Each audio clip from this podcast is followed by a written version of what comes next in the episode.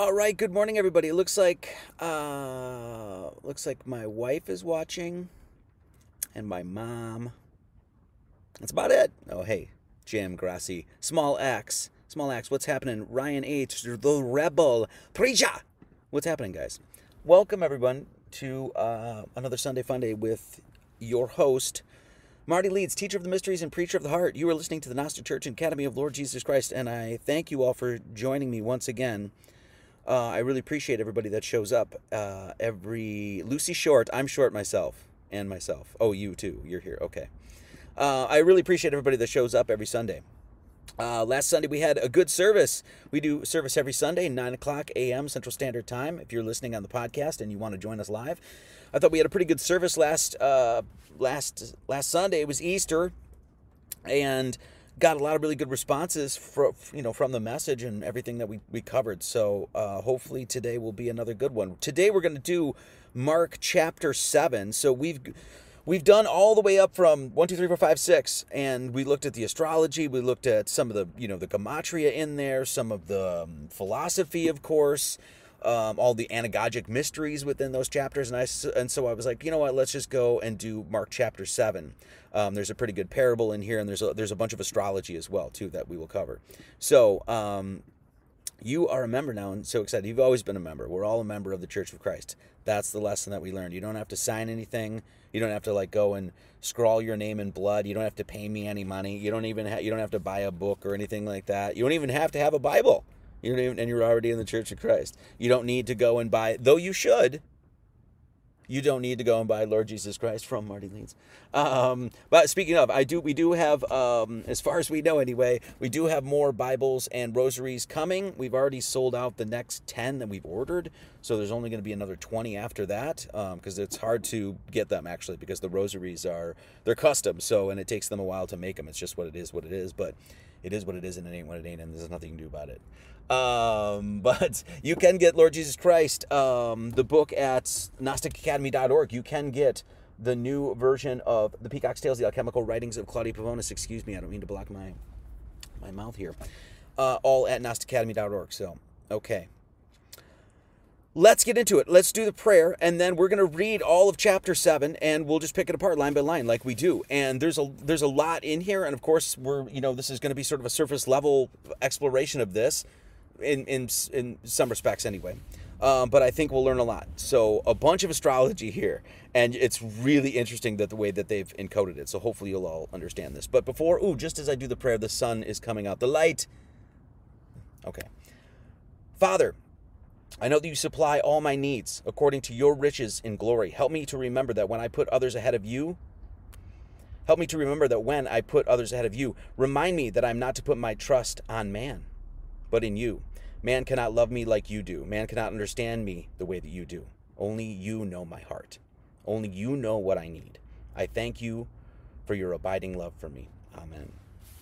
And um, that's really what we're going to talk about today is the purification of the heart and how really this is the this is one of the keys to uh, salvation is basically purification of the heart i wonder if those people know that i'm doing a church service here is that guy praying in his car? What's going on? That's a that's a dedicated guy. Okay so uh, that's what we're going to talk about today is purification of the heart. That's really what uh, chapter 7 is all about. So uh, let's get into it and let's uh, start. This is mark chapter 7 numero uno. Then came together, as they always do, as they always do, whenever there's light in the world, the Pharisees and the scribes get together and they try to snuff it out, as they always do. So then came together unto him, of course, that's Jesus, the Pharisees and certain of the scribes. Now, as we know, who are the scribes? The scribes are the Jews that are scribbling, scribing, writing out the Torah, because that's how the Torah before printing presses came around. That's how you passed on the Bible, and that's we should still do that today, by the way. But uh, you you wrote it out, and so they still do this, by the way. So those Pharisees and the scribes they came together, and they came from Jerusalem. And when they saw some of the disciples, so they saw the disciples with Christ eat bread with defiled, that is to say, with unwashen. Look at this punctuation how specific and and um, this punctuation is put in here to point to certain things. Okay, and you'll see it right away. And when they saw some of the disciples eat bread with defiled, comma, that is to say, with unwashen, comma, hands, comma. Just through the punctuation, they're saying, hey, focus on the hands. Focus on the hands. And we'll see the hands once again, as we've seen before, how many times there's a reference to Jesus' hands, laying on the hands. He goes and, you know, touch me with your hands. He heals the guy with the withered hand. Here we have just in the punctuation, there's no reason to have a comma there. None at all. With unwashen hands should be grammatically correct. That's not what they did, though. Why? Because they're trying to make you focus on hands. Okay? With defiled, that is to say, unwashed hands. So they're, they're, Jesus is eating with a bunch of dudes and they didn't wash their hands before they ate. For the Pharisees and all the Jews, except they wash their hands off, eat not, holding the tradition of the elders. Okay, so whenever they go to eat, they make sure to wash their hands. And this is the tradition that they've always held. And um, and so we're going to see that oh these these disciples in Christ and all these other people they're not washing their hands and they're defiled. Is that that's what the Jews think. And when they come from the market, except they wash, they eat not. And so unless they wash their hands, they don't eat. And many other things there be which they have received to hold as the washing of cups and pots, brazen vessels, and tables. So basically, they're always cleaning everything. Everything is sanita- sanitizing externally. They're sanitizing everything. They're washing the pots and the cups, and they're you know they're washing their hands before they eat. Right? They're really afraid of um, SARS-CoV-2. Uh, is basically what's up. Then the Pharisees and scribes asked him. These the scribes and Pharisees they're asking Jesus, Why walk not thy disciples according to the tradition of the elders? Why aren't you, as a Jew, teaching all these people the tradition of our elders? But you eat bread with unwashed hands. So you didn't wash your hands. Okay? Now, once again, what is the symbolism of what's happening here? Um, good day all to you, Mr. Will. Interverse Podcast, welcome. PPOP314. Ooh, ooh, hey, looking pretty good. Pineapple Man, what's up? What is the symbolism here? They're washing external things tables and pots and vessels and cups and their hands externally, right? And we're going to see the difference between internal and external here, okay? And Jesus answered them and said unto them, Well hath Esaias prophesied of you hypocrites, as it is written. So in Isaiah, the, we'll see this in just a second. In the book of Isaiah, they prophesied the Messiah, the coming of Christ. And essentially what happens, so in, in the Old Testament, they prophesied the coming of Christ, okay? This is an important thing, and what most people don't understand with the Old Testament and New Testament, and hence why there will eternally be a conflict between Jews and Christians until the Jews learn the Golden Rule. Um, so, good luck with that one. So, um, the, they prophesied, the Jews prophesied the Messiah. And who is that Messiah? Well, that's Christ. He showed up. They prophesied the Messiah, then the Messiah shows up, and then the Messiah told them things that they didn't want to hear. And so they're like, no, you're bad. We need to. we need to, you know, or hate on you and hate your whole tradition and that sort of thing. So in the book of Isaiah, and this is Isaiah, this is what it's a reference to, prophesied of you hypocrites. So Isaiah prophesied of you hypocrites. As it is written in the book, these people, this people honoreth me with their lips, but their heart their heart, their impure heart is far from me. So externally, they're like, oh, yes, Jesus, you're such a good man and stuff like that. But inside, they were ravening wolves. Inside, they had just hate and covetousness and just envy and all of those sorts of things. And then Jesus goes on and rebukes them even more. He's like, not only are you guys a bunch of hypocrites, but he says, howbeit in vain do they worship me. Your, your worshiping is idol worship, it's vanity. Teaching for doctrines the commandments of men, not the commandments of God. Your tradition of your elders is teaching the commandments of men. You do everything because of the rituals and traditions of your elders, of, of things that men have come up with over time, not anything that has anything really to do with God. He even goes on to rebuke them further. He says, For laying aside the commandment of God, which is exactly what you Pharisees and scribes and Jews are doing even today, Ye hold, you hold the tradition of men, not of God. You hold tradition of men, of washing of pots and cups, and many other such like things you do. He goes on to say, And he said unto them, Full well ye reject the commandment of God, that may ye may keep your own tradition. You reject God just so you can keep your own vain, narcissistic, self-righteous tradition that's based off the traditions of men not has nothing to do with what God wants of you, of us. Nothing. Okay? So let's stop there. So Jesus is telling these people, you are not employing Gnosticism. That's what he's in one sense this is what he's saying because what is a gnostic? As we covered in the live stream, what is gnosticism? You know, we covered the esoteric nature of, of all of the claims about what Gnostics believe. There's a demiurge and and matter's evil. We talked about the esoteric nature of this, but one of the and and so how that's all misconstrued and things like that, and how we don't teach any of that stuff at all here anyway. Um, one of the things that eh, that is key to the gnostic approach is that you seek out your communion directly with god. You don't go to men for their explanation of stuff. You don't be like well this is the orthodox tradition. This is how all the catholics always did it. And this is how you know this is how those jews over here they always wash the cups so that's what i got to do. So as a gnostic you don't reject those things. You just say i am not necessarily going to follow those because a bunch of men told me so because those those men are not my authority. God is my authority. I seek communion with him. So the various Gnostic groups emphasized personal spiritual knowledge above the orthodox teaching traditions and authority of religious institutions. This is the, this is one of the keys of Gnosticism, okay? Gnosticism, gnosis, spiritual knowledge. That's what it is, okay? Above the orthodox traditions, above any authority, quote unquote, authority of religious institutions. This is exactly what Jesus is saying. He's like, You're holding the tradition of the elders, you're holding the traditions of uh, religious authorities. That's what you're doing. Has nothing to do with God, has nothing to do with actual gnosis, nothing to do with true spiritual knowledge. It's external. That's all it is. We're not seeking the externalities. Okay, we're seeking the internal. That's why he says, um, uh, does he say here? He says, "Oh, we're you know, this this uh, where it says, oh, where is it now? Where he says, uh, "You reject, um, you reject, but not in their heart." No, I, no, I lost it. Oh my lord.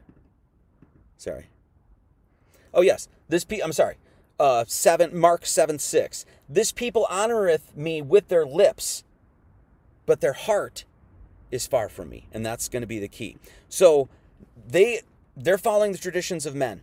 Okay? They're not seeking out the truth in their hearts. Okay? And this is what Gnostics do. This is the middle verse of the Bible, Psalms 118:8. It is better to trust in the Lord than to put confidence in the man, in man. It is better to trust in the Lord than to put confidence in princes or men. Man. So you're putting your trust in the Lord. This is the center verse of the Bible, and it's basically saying, be wary of the traditions of men. Because those traditions are grown year after year after year, and those people follow those traditions and those rituals and they do them, and they don't even know what they mean. And they'll just follow them to, to continue to perpetuate their own, once again, narcissistic tradition. We're Catholics. We're the Protestants. We have the right way. We're the Orthodox people over here. We're the Jews. We have all the stuff. We have all the right things has nothing to do with what God wants of us. This is what happened. This is what the this is the Talmud. The tradition, following the tradition of the elders is essentially the Talmud. Now, the Talmud is the oral laws of Judaism. It's the tradition of men. It's basically what a bunch of rabbis have said over time about the Torah, and then they people wrote them down, and then they follow this as if it's gospel truth. Okay, so you Moses had the laws that were given to him that he wrote down in the story, in the myth, of course, right? That he wrote down, and this is the five, you know, the Torah, the five books of Moses, handed down from on high. This was a Kabbalistic revelation. It was a gift from on high. He wrote them down. Then all of these traditions of elders and men came along and be like, "Oh, I've got some ideas. Let me let me say some things about this, and I'll write some stuff down now." And then that gets codified into a bunch of books that are like now these are you know these are sacred texts now okay? And of course what is this what's all in this sacred well we know at least one of the things that they mention in the talmud is that jesus is boiling in a pot of defecation. So so that's what so you wonder why jesus was rebuking the traditions of elders and men. So this is this is what was happening. He's saying look you're following your own narcissistic, vain beliefs. It's nothing to do with God.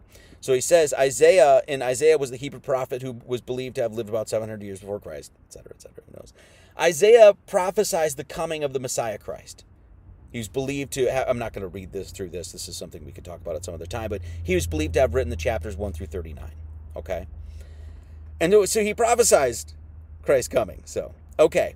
So, what does he go on to say? He says, For Moses said, so this is where your tradition comes from, by the way, right? Moses said, Honor thy father and thy mother, and whoso curseth father or mother, let him die the death. If you're cursing your mother and father, be gone with you. You you deserve the death, if you will, okay?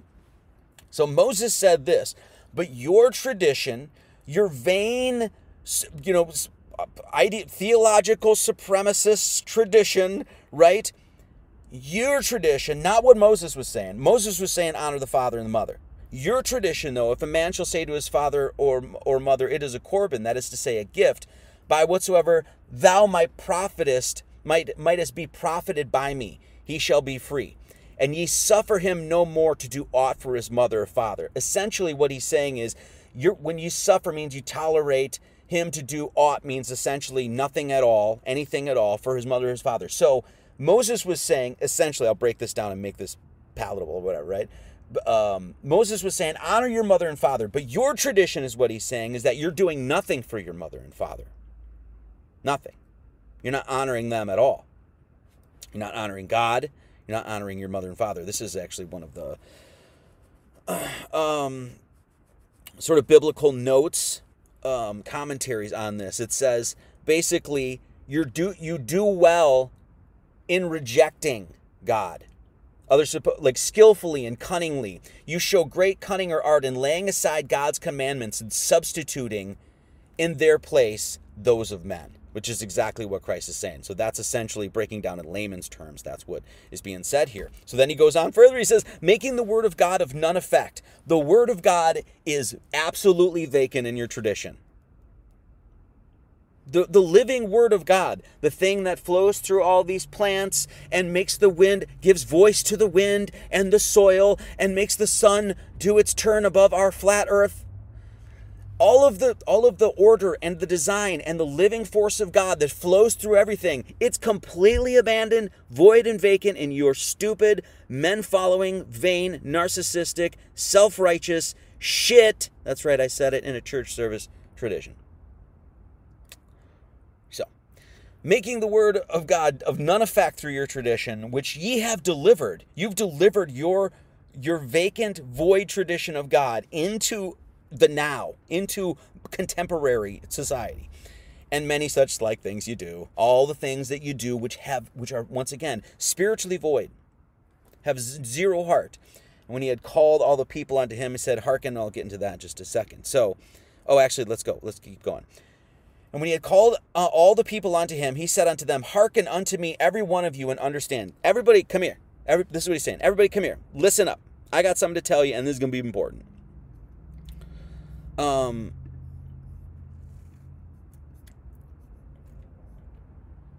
all right. Everybody, come around there is, and then he says this Hearken unto me, every one of you, and understand. There is nothing from without a man, there's nothing from without, the external, that entering into him can defile him. But the things which come out of him, your actions, your expressions, those sorts of things, those are the things that defile the man. In other words, you can't blame the external environment for the impurities that happen within here. That's all on you. Every bit of it. This is what he's saying do you can't put blame into the outside world. And he says again, if any man have ears to hear, let him hear. If you want this truth, listen up. This is the truth beyond truth. It's basically saying it's all on your shoulders. You and, and it's uh, um, it's your responsibility. In other words, and when he entered into a, into the house, which is this is an astrological term, and we'll see this in just a second. From the people, his disciples asked him concerning the parable. So they asked him. So the disciples heard him say this to the crowd. It's like, hey, everything comes from in here. It's not the external that comes in and defiles you. It's all the stuff in here. And then the disciples come and be like, wait, what? Wait, wait a second, what? You're telling me, but look, look at this crazy, wicked world. They're about to, they're about to throw you on a cross, right? You know, like, look at this world. They're all they're all crazy. We got the King Herods over here, and we got the Klaus Schwabs over here. That's all nuts. So it's like Jesus is like, no. Ultimately, it's the purification comes from in here. And when he was entered into the house, astrological term, from the people, his disciples asked him concerning the parable. They're like, wait, what are, what are you saying, dude? And he saith unto them, Are you so without understanding also? You don't understand? You're my disciples and you don't understand this? Let me say it again. Do ye not perceive that whatsoever thing from without entereth into the man, it cannot defile him? Those externalities are not the things that are coming in that are defiling you. It's what happens in here that comes out. The actions, what you say, what you speak, how much love you bring into the world, or lack thereof is what defiles you. It, it's it's the, the purity of your heart is what he's talking about. And as he was saying, your tradition, you're far from the heart. You're far from it. Because it entereth not into his heart, but into the belly and goeth. Listen to what he says here. Uh, this is an extremely cryptic se- sentence, and we're going to break this apart in just a second. Extremely cryptic. I've, I've yet to see any Christian make any sense of this, and hopefully we'll make some sense of it today because it entereth not into his heart, it doesn't enter into the heart here, goes in, doesn't enter into the heart, but into the belly, and goeth out into. Listen what it said here. And goeth out into the draft. Draught there is, uh, is means a draft. That's like a draft beer, and I'll get into that in a second. Purging all meats. Let's read this again. Because it entereth not into his heart, but into the belly, and goeth out into. Goeth out into. Out and into are two different things, correct? You're going into the house or you're going out of the house. And goeth out into the draft, purging all meats, comma, or excuse me, uh, expl- uh, you know, question mark, purging all meats, question mark. What does that mean? And he said, That which cometh out of the man, that defile the man. And then he goes on to list the things that cometh out of the men all of those evil impurities of the heart. Okay, we seek to purify that heart and be one with the sacred heart of Christ. And he's saying all the things of the world, you can't blame the external world. You ultimately have to go in here and purify that. You have to take that rough ashlar stone and make it a perfect ashlar stone. You have to take the lead and you got to make some gold. For from within, out of the heart of men, the, the, the heart is the seat of emotions really is what it is. Proceed evil thoughts. Your heart thinks. Your heart thinks. I thought it was your brain that, th- that thinks. I thought it was your brain that does all the thinking. No, your brain is responding to the emotions. Your heart is, you know, your your heart is the one that's thinking the evil thoughts because it's an impure heart. From for from within, out of the heart, not externally, proceed evil thoughts, adulteries, fornications, murders, thefts, covetousness, wickedness, deceit, lasciviousness, an evil eye, blasphemy, pride, foolishness. All these evil things come from within and defile the man. And so, what ultimately he's saying is that we seek the pure heart. All of these things, you can't blame the external world. The, eh, you have the responsibility. It's how you respond to the external world will ultimately be the purification of your heart. And this is a hard lesson, my Lord. I think this is why it took me so long to put this together yesterday because I was like, oh, Jesus, really? I got to face that now. So I can't blame other people. anyway, it's the impure heart. This is, I mean, it's the weighing of the heart ceremony. That's what it is. At the end of the day, at the end of the at the end of your life, your apocalypse, at the end times of your life, when you cross the gates of death, your heart was going to be weighed on a uh, a scale next to the feather of Ma'at, which is the law, order, and truth. is essentially just another expression of the word. It's the it's the living force of God that is law, order, and truth. Um, it's going to be weighed against that, and if it's light, if it's light as a feather, then you get into the afterlife. And so, in other words, if your heart didn't have all of those things the evil thoughts, the adulteries, the fornications, the murders, the thefts, the covetousness, the wickedness that's all on you. Neville Goddard, I think, said it. Th- this might explain. I'm going to give this a shot anyway. Might explain better what is being said here when it says this comes from within. It's all about how you decide to respond to situations, is really what it is. And he says this you have to think of creation is finished because that's what the, that's what our good book says. Even though we're co-creating our reality, the creation because we get to co-create what beauty or what good or evil we wish to see, what beauty we want to bring out into this already created world. In that sense, we're co-creators, absolutely. But the world itself is finished. And this is what Genesis actually says. This is what we covered uh, just a couple live streams ago.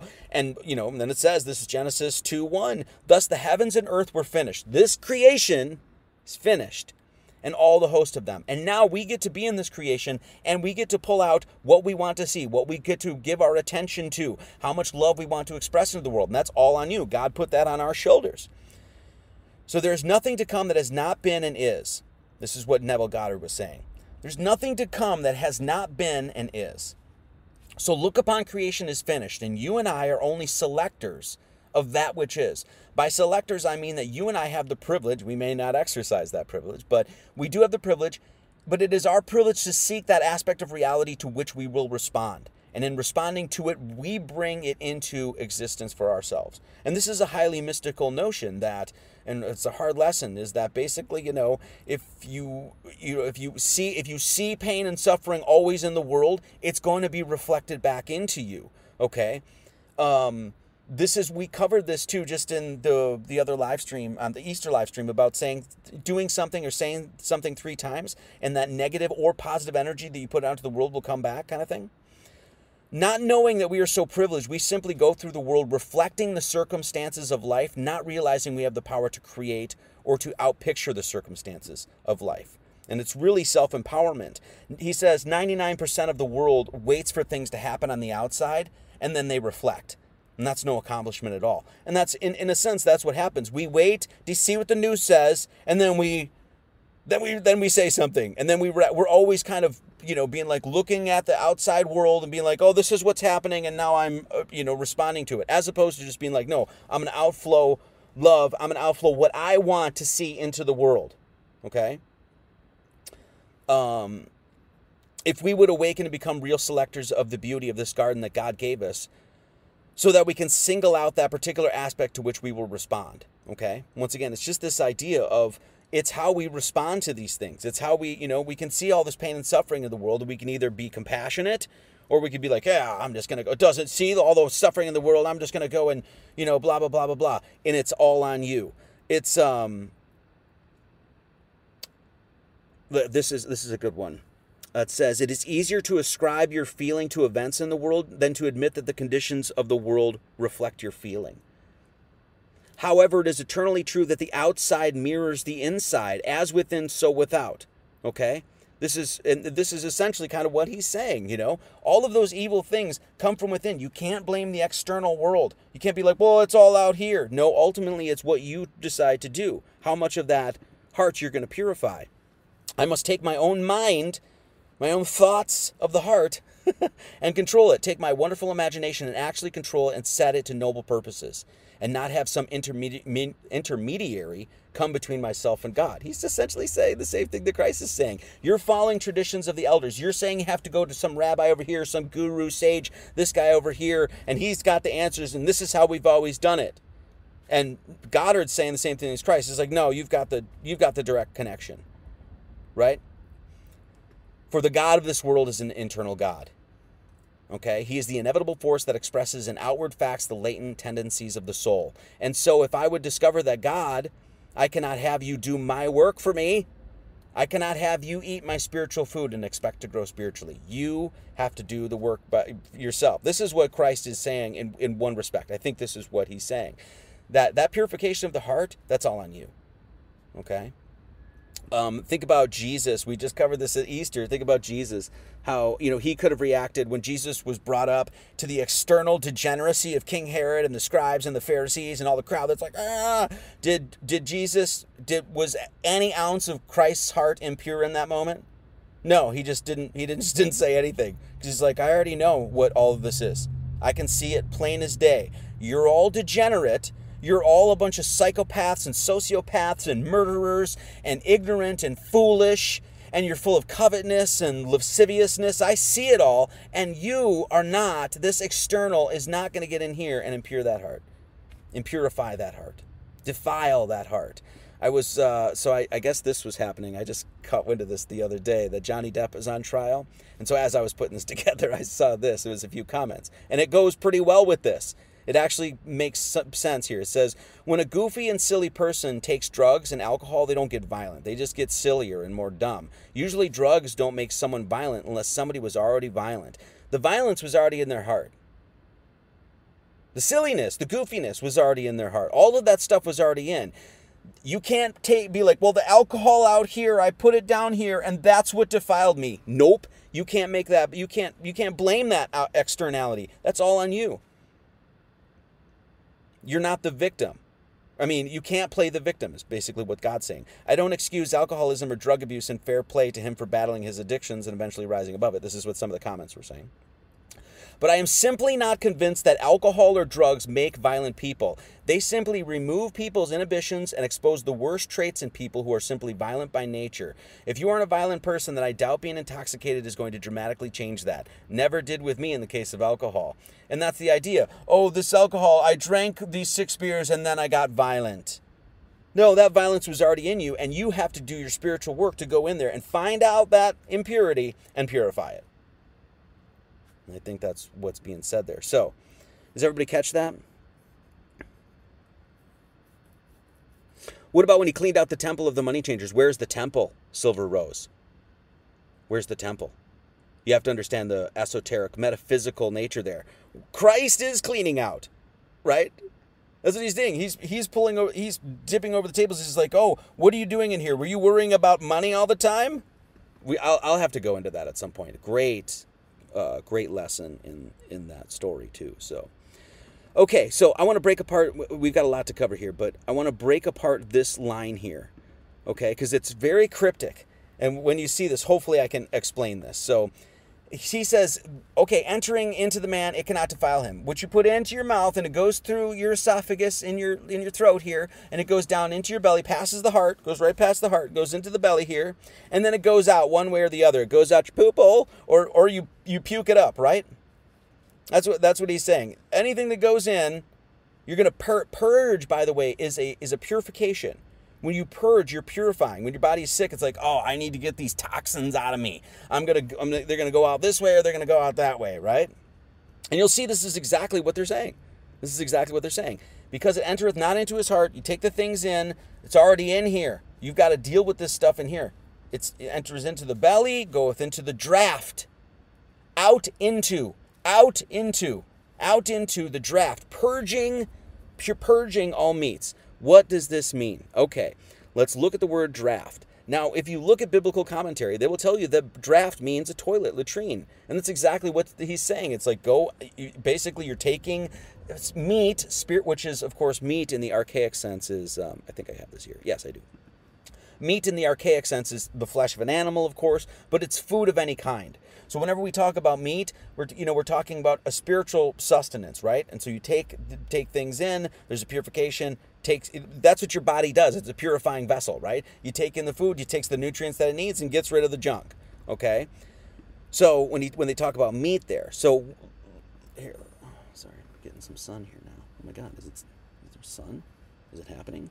It's been it's been chemtrail and cloudy for it seems like six months now. It's probably only been a month and a half, but Jesus. So a draft is a latrine or a toilet. And they even they're even this once again biblical commentary. If you go to like I think this comes from Bible Hub, um, and he saith unto him, "Are you so without understanding?" Also, he's they're even quoting the same verse here and saying, "Look, they're talking about latrine or a toilet." Okay, closet, sink. It's also a draft house a draft house, a place that you go to the toilet, is also called a water house. It's called Mishnah and a water house. All right? Draft house and Mishnah water house. Okay, so just think about that. A draft, so the, the word draft has a bunch of different words, or excuse me, a bunch of different definitions.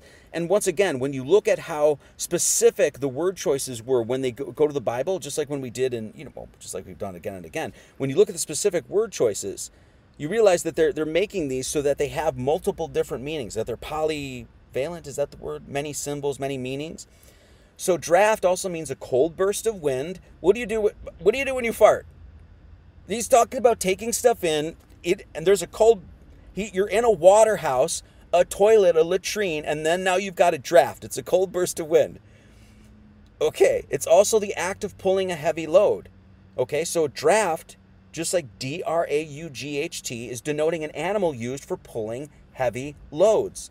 So this specific word was chosen for multiple meanings and goeth out into the draft, purging all meats. Where does it go? It goes into the belly. Okay. So we know what the the belly, right? So the belly is is we'll just say this. The belly in the zodiac man is the virgin. Okay? Virgo the virgin is is your abdomen, your liver, which your liver is a purifying uh, organ, right? So your abdomen, it's your stomach here, right? You go into your right here. So he's talking about going into the belly and what ultimately is the message here? Purification. That's what the message is. Purging. Okay? And he's also he's also talking about how they're so far from their heart. The heart of Christ. So it goes into the belly and oh, what happens? Oh, there's a purification process. Okay. But they're also mentioning the four fixed signs of the zodiac in this. A draft goeth out into the draft. Let's read it again. Goeth out into the draft. The draft is the Taurus. It's an oxen, a draft oxen. Your Taurus is your neck. So when you eat something, it goes into your mouth, and what does it do? It goes right down your esophagus into your neck, and it goes past the heart. It doesn't entereth into the heart. It doesn't even enter into here. It goes straight into the belly and purifies. What's the heart? Leo is the heart. So you have Taurus, which is your neck here, taking it, go without into, into, into Leo the heart, past the heart, and it goes into the belly. Now, the belly is Virgo, but we're going to see in here in the reference, the belly is the Scorpio, and I'll show you why in just a second. And then, of course, it goes into the draft house. You go to the, it's going into, out, out into, into, out, the draft. So the draft is mentioning two parts of the body here, of course, right? The draft being literally your excretions and into. So when you purge something, what do you do? You either puke it up or you poop it out. And that's exactly what he's referencing here. Going into the stomach, going out, or out. Okay? Purging all meats. Then there's a question mark saying, What the heck am I talking about here? Why do you think there's a question mark there? It's a riddle. It's a riddle. So, and we'll sh- I'll show you why Scorpio in just a second. So, Taurus is the, the neck, the draft goes into past the heart of Leo, goes into the Scorpio of belly. I'll show you why the scorpion in just a second. And then there's the water house. You're going to the bathroom and it's a water house. That's the Aquarius. Aquarius, Scorpio, Leo, and Taurus are the four fixed signs of the zodiac. Okay? And this is this is the cross. This is the cross. So in other words, what's happening? There's a purging, a purification on the cross. The draft, draft house, water house, Aquarius, draft, oxen, Taurus, um, Leo, the heart. Why Scorpio? So those are the four fixed signs of the zodiac. Your purification, purging on the cross. Why Scorpio? Because Scorpio, the constellation Scorpio, points to the center of the milk, the Milky Way, the river of stars. And do you know what that center is? It's a big belly. It's a big bulge. Now, belly here is used as a noun, but once again, this, you know, belly in this sense, it's a belly. It's the bulge of the Milky Way. Okay? Now, this is also, I don't know how many times we've already mentioned this place in the sky in our study here, but so you have, let's go back here. So in this one verse, insanely cryptic, insanely cryptic. Like, what does this mean? Because it entereth not into his heart, doesn't go into his heart, but into the belly, and goeth out into, out into the draft, purging all meats. Okay? The draft. Taurus, the draft, the water house, the oxen in the water house, the Scorpio, the belly of the Milky Way, and Leo, the heart. So the four fixed signs are shown right, right in that verse. Okay? Now, one more thing. What is the zodiac ultimately? What is it? Well, I mean, you know, it's like Crow Triple Seven and those guys. They call it a sky clock, right? That's exactly what it is. It's a sky clock. Okay. So then we do the gematria total of because it entereth not into his heart, but into the belly, and goeth out into the draft, purging all meats. The gematria total of that is 384. It's 384. Do you know what that is? It's 13 synodic lunar months.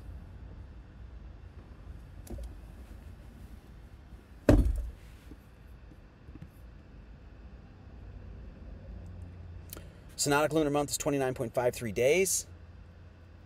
13 of those months is 384. This is actually found in Genesis 1 6 and 1 7. We covered that just about two weeks ago. The same number, 384. It's, t- it's specifically talking about a calendar. Then we, you know, once again, insanely cryptic, insanely cryptic verse. And what is it telling you about? A calendar. Okay? Does everybody get that? Is that clear?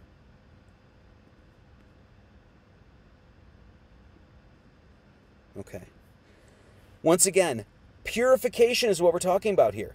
That's the whole thing. The whole thing is about purification. Okay. Let's keep reading. So everybody get that. So there's that parable of Jesus. What's he talking about there? Right? He's talking about purification of the heart. Doesn't enter into the heart. All of that stuff that comes out is on you. You have to be responsible for it. So then it goes on to say, Mark 7:24, and from thence he rose and went into the borders of Tyre and Sidon, and we'll get into I'll read a little bit and then we'll explain all this. This is highly astrological.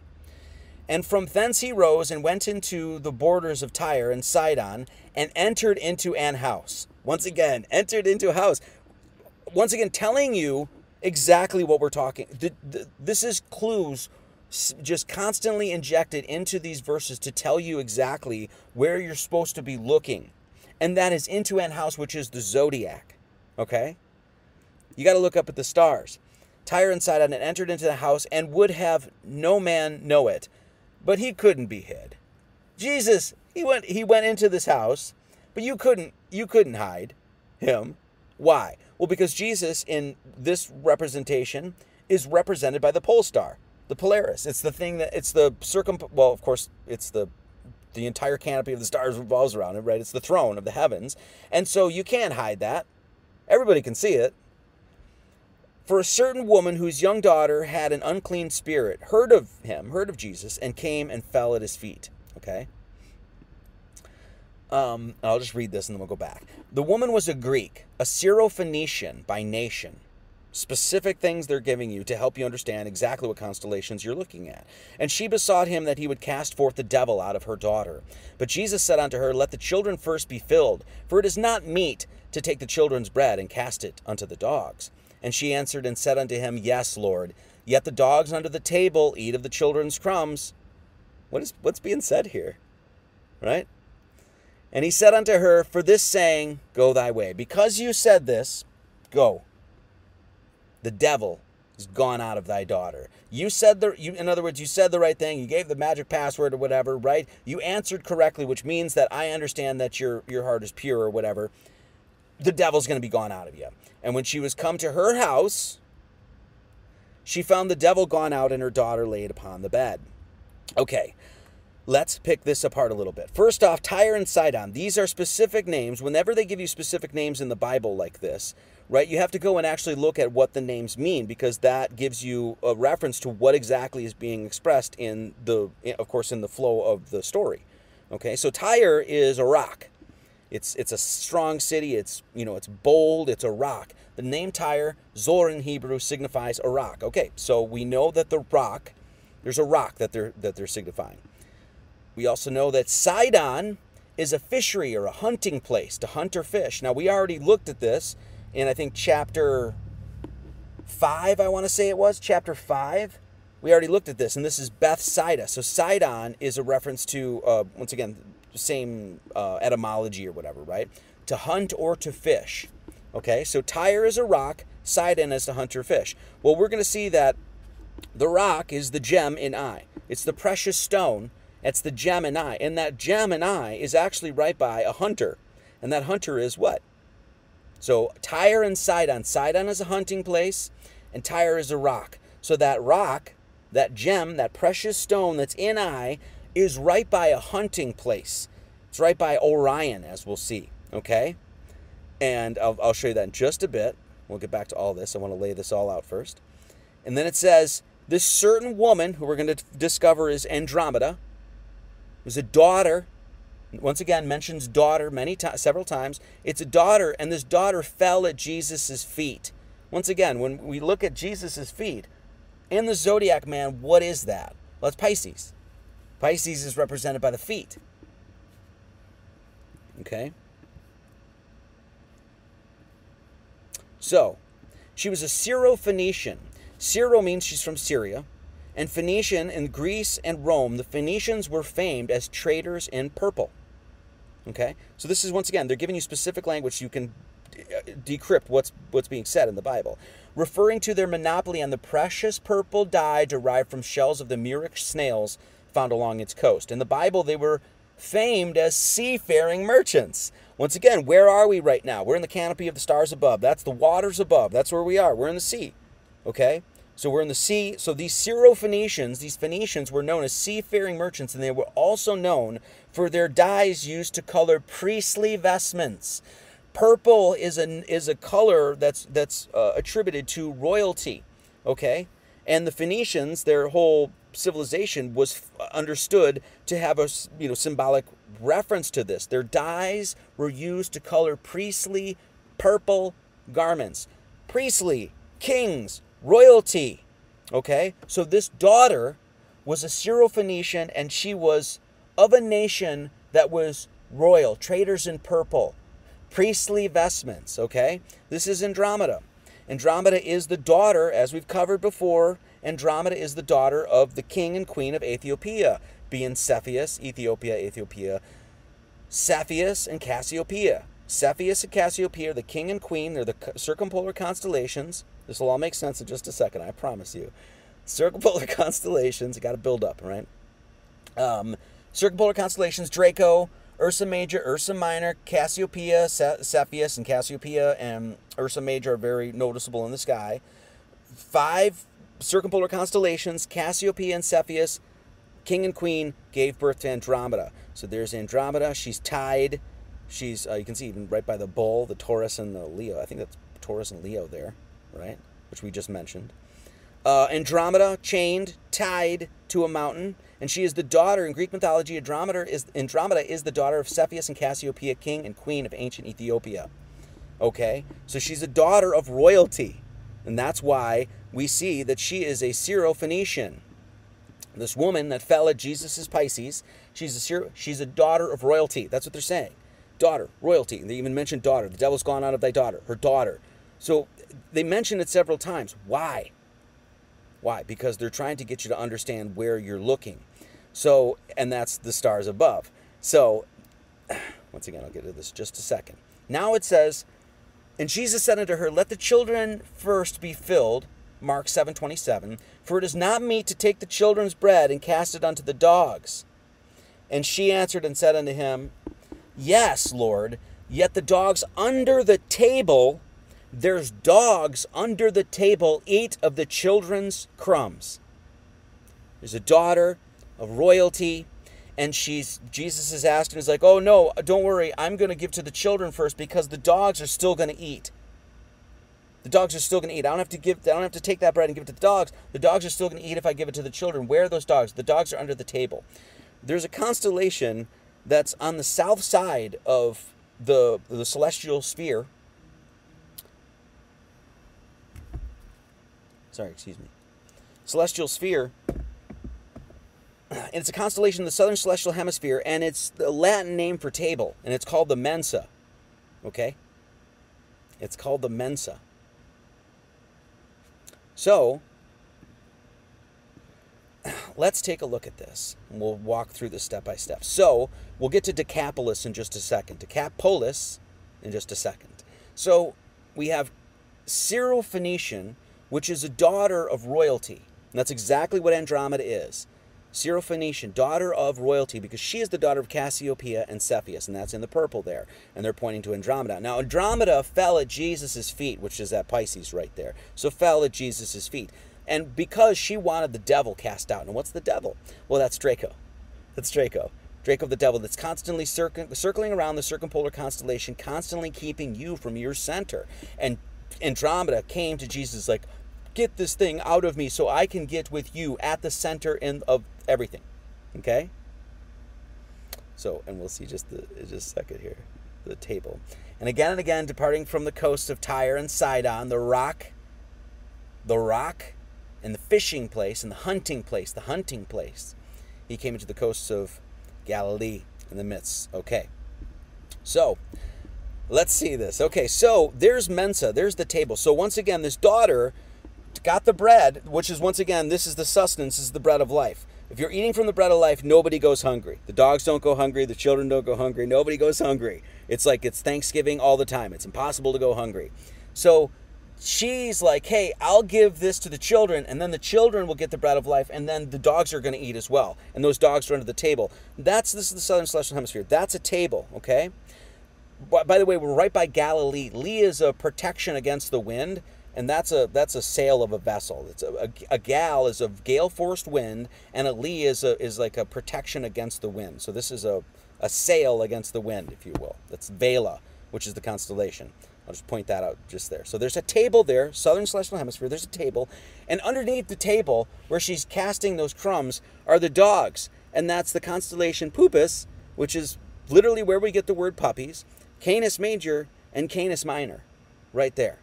Okay, so this Andromeda, who's on the other side, the northern celestial hemisphere, she's cast, she's taken the bread of life from the very top, and she's she's feeding all the children, and all the children are going, all the, the crumbs are going to go under the table, the mensa of the constellation, and feed all the puppies, which is uh, the Puppis and the Canis Major and the Canis Minor. Now, mind you, where are they? They're in the coasts of Galilee, right? Or the other, the coast of Galilee, and they're by Sidon and Tyre. Now, Tyre is a rock. Now, what's the rock? It's the gem in I. It's the precious stone in I. And we have Sidon, which is the hunter. And what do you have right there? Orion, the hunter. So you have Sidon, where they're on the coast of Tyre and Sidon. They have the hunter and the Gemini. Orion and the Gemini. And this, the bread is going to go under the table and feed all the dogs.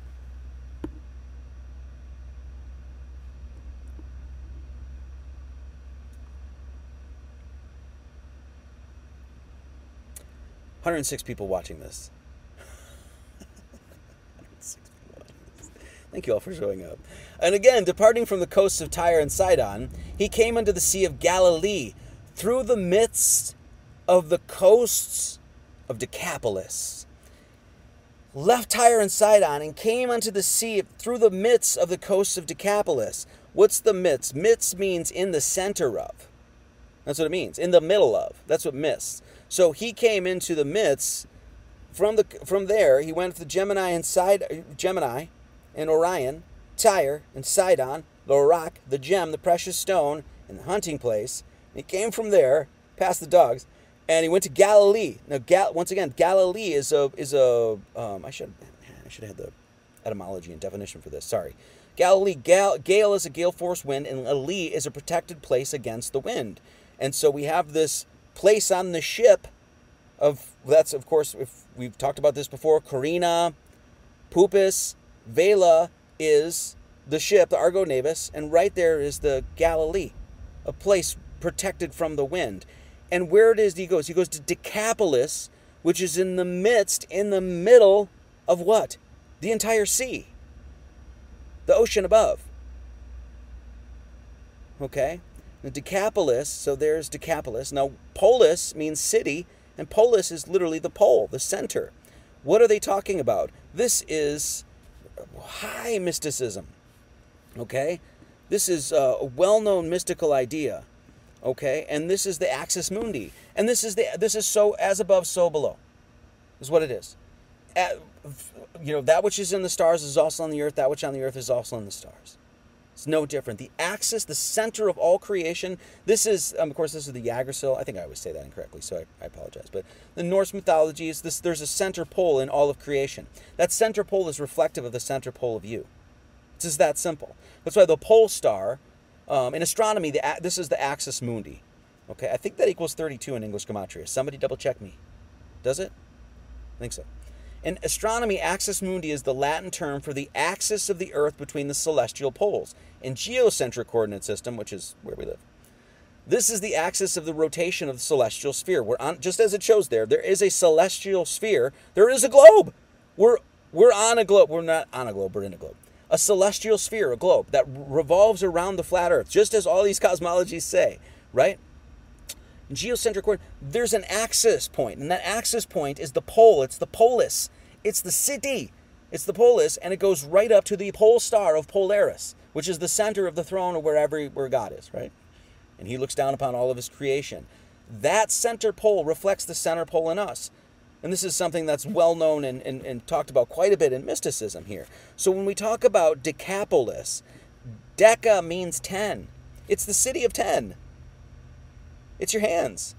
Remember in the beginning of this thing, Deca means 10. The city of 10. That's you. You got 10 down there and you got 10 up here. You got waters above and waters below. Waters above equals 28, waters below equals 28, by the way. Um, I think, no, it doesn't. Anyway. Um, waters equals 28. Excuse me. Waters in English gematria equals 28. So 28 up here, 28 down there. Excuse me. Decapolis means, to, uh, where am I now? The city of 10. When we first started this thing, this was the second line. This is the second line.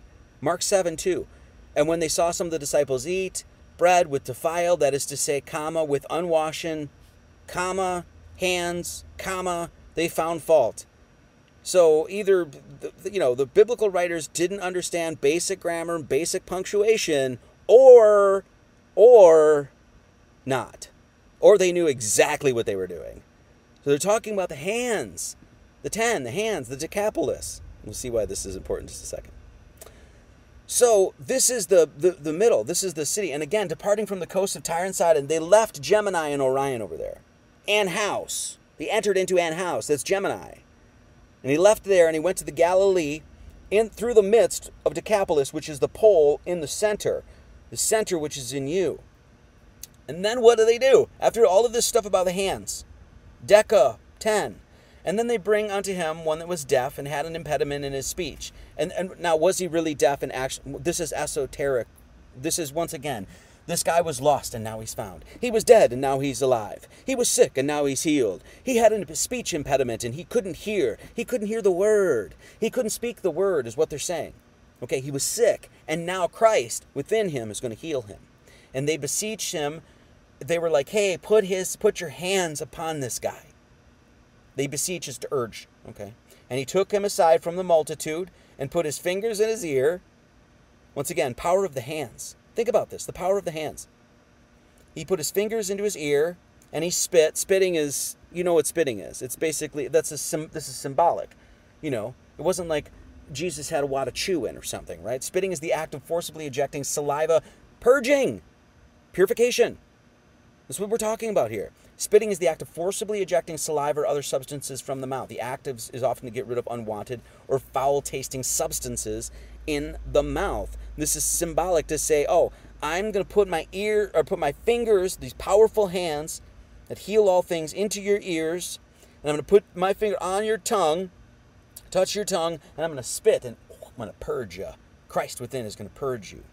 And looking up to heaven, he sighed and said unto him, Ephphatha, Ephphatha, I think is how you say that. F, and it's three syllables. Ephphatha. Ephphatha. Huh? What is that word? Once again, a specific thing. This is a cryptic. Jesus is giving, this is essentially Jesus casting a spell. A good spell, of course. He's, he's purifying him. He's getting the devil out. He's, you know, he's going to untwist his tongue.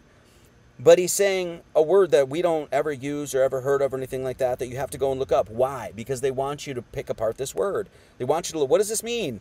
Okay?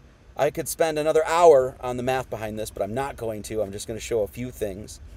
Ephatha. And he looked up to heaven, so he put his ear, put his fingers in his ear, he spit, touched his tongue, and he's going to fix him. He's going to be undefiled now. He spit, got him out, purged, purification, looked up to heaven, he sighed, he's like, ah. Oh. And saith unto him, Ephatha, that is, be opened. Be opened. Okay, so what is Ephatha?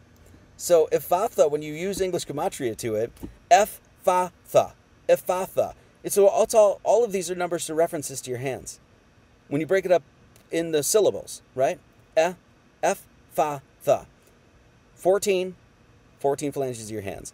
10, which by the way gives you the number 361, which is the monad. That's the number of the monad. We've talked about that. I'm not going to cover that today. Like I said, I could do a whole thing on just the math of this one word. It's it's. I had to stop because I was like, we're already at an hour, and I, you know, it would be like an hour. Just a few things. Uh, so let me say this, and then I'll go back. Ephphatha, 14, 10, and 14 equals 38 total. 14 phalanges in your left hand, 14 on your right, 10 total. Okay, the middle there is 361. That's the monad. That's 360 degrees in you. It's the monad. Um, this whole Ephphatha equals 38. The th- I think it's the 38th prime is 163. Well, that's the middle word, 163. 163. So there's, there's all sorts of stuff. This equals 38. Those are the basically the two numbers that are directly related to your hands. 10 appendages and 28 phalanges being 38. So there's a whole bunch of stuff there, right? 14 phalanges, 14 phalanges, 10 total. And it's all talking about his hands. He's like, put your, they're all like, beseech him, or they beseeched him, besought him, put your hands on this guy. And he put his hands on him. And then the first, with the second verse, they're like, comma, hands, comma, right? And then he says this. So Ephphatha, which means this, be opened. And be opened in English Gematria equals 27. And what's Jesus? 27. Do you know how many bones you have in your hand? 27. All numbers of your hands 14 phalanges, 10, 10 appendages total, 27 bones in the left hand, 27 in the right. All referencing, all numbers referencing your hands. Okay. Uh, I got about like five minutes here. And straightway his ears were opened, and the string of his tongue was loosed. What does that mean? That means the you know, he, he was no longer tongue tied. That's what it means. Okay? And straightway his ears were opened. He could now hear the word. He was purified. Christ came in and purified the entire vessel. And the string is now he could no longer he could no longer express the beauty and truth of the world. Oh no, we're gonna untie that tongue. And he spake plain. He, he spake the truth plain.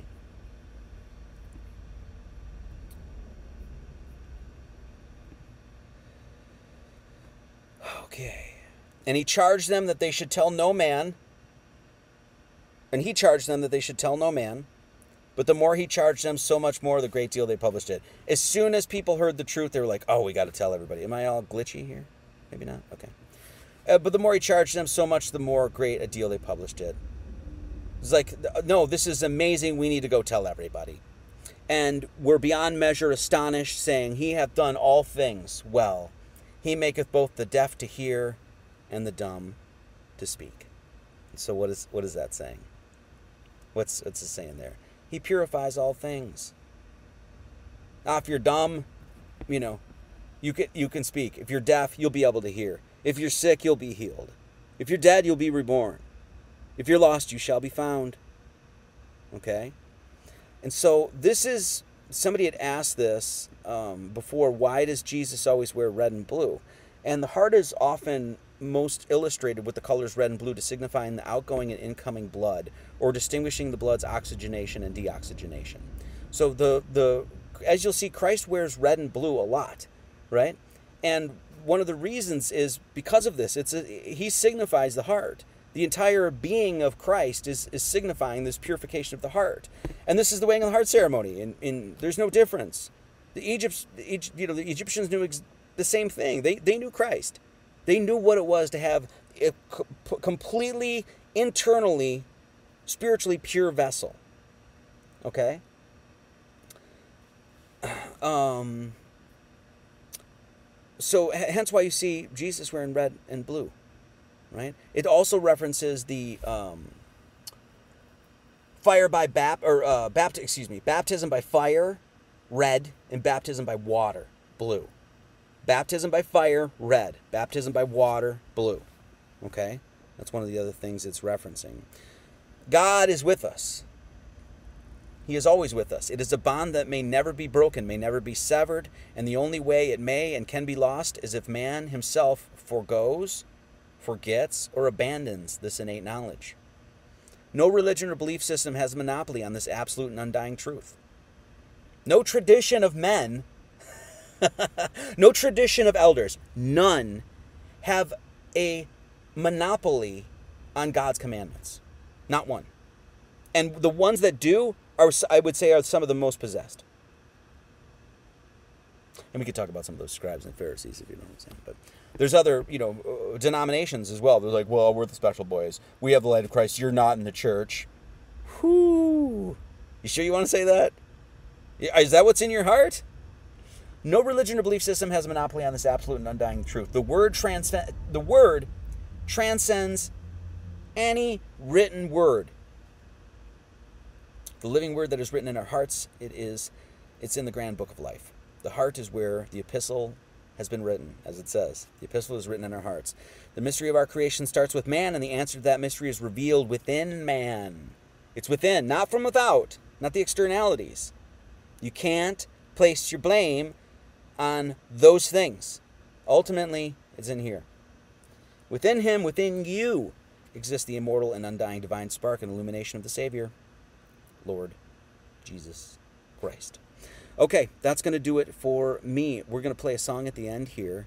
And uh, thanks again, Marty and Jen. Much love to you. Thank you, Small Axe.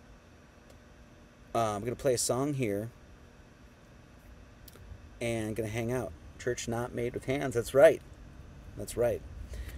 And uh, yeah, so that's going to do it. Thank you all for joining me today. Like I said, I'm going to play a song here, but uh, if you want to become a member, I appreciate all the people that have purchased books and signed up. Um, it really helps. It's what this is all I'm doing right now, and hopefully I can keep this going. we'll see. I don't know. Uh, hopefully, you can keep this going. Uh, so I appreciate everybody that does sign up and, and does the tithe, does tithing or donations or anything like that. It means the world to me. So if you go to GnosticAcademy.org, you can become a member. Part of the fellowship for five bucks a month, 14 quarterly or 54 for the year. I like to keep it cheap because I know people are struggling financially and that sort of thing. So, okay, that's going to do it for me. Guys, may you always keep yourselves in the love of God, looking for the mercy of our Lord Jesus Christ onto eternal life. May his grace be with you all. Amen. Okay, and so next week I think we might just continue on with Mark. I think it's it's good. I mean, there, I think there's only is there only 16 chapters of Mark? I want to say, maybe more than that, but maybe we'll just do the whole thing and then move on to something else or something. So I don't know. Uh, I haven't decided what we're gonna do next week, but it will be fun. It will be educational.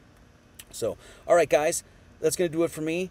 Um, I will just say I'm gonna play a song. I'm gonna be on here if anybody has any questions, and we'll chat a little bit. And but other other than that, that's gonna do it for me. I will see you next Sunday. I appreciate every single one of you. I love every single one of you. Thank you so much for for joining me and allowing me to do this. I, I means the world to me. So, um, as always, many blessings and much love to all.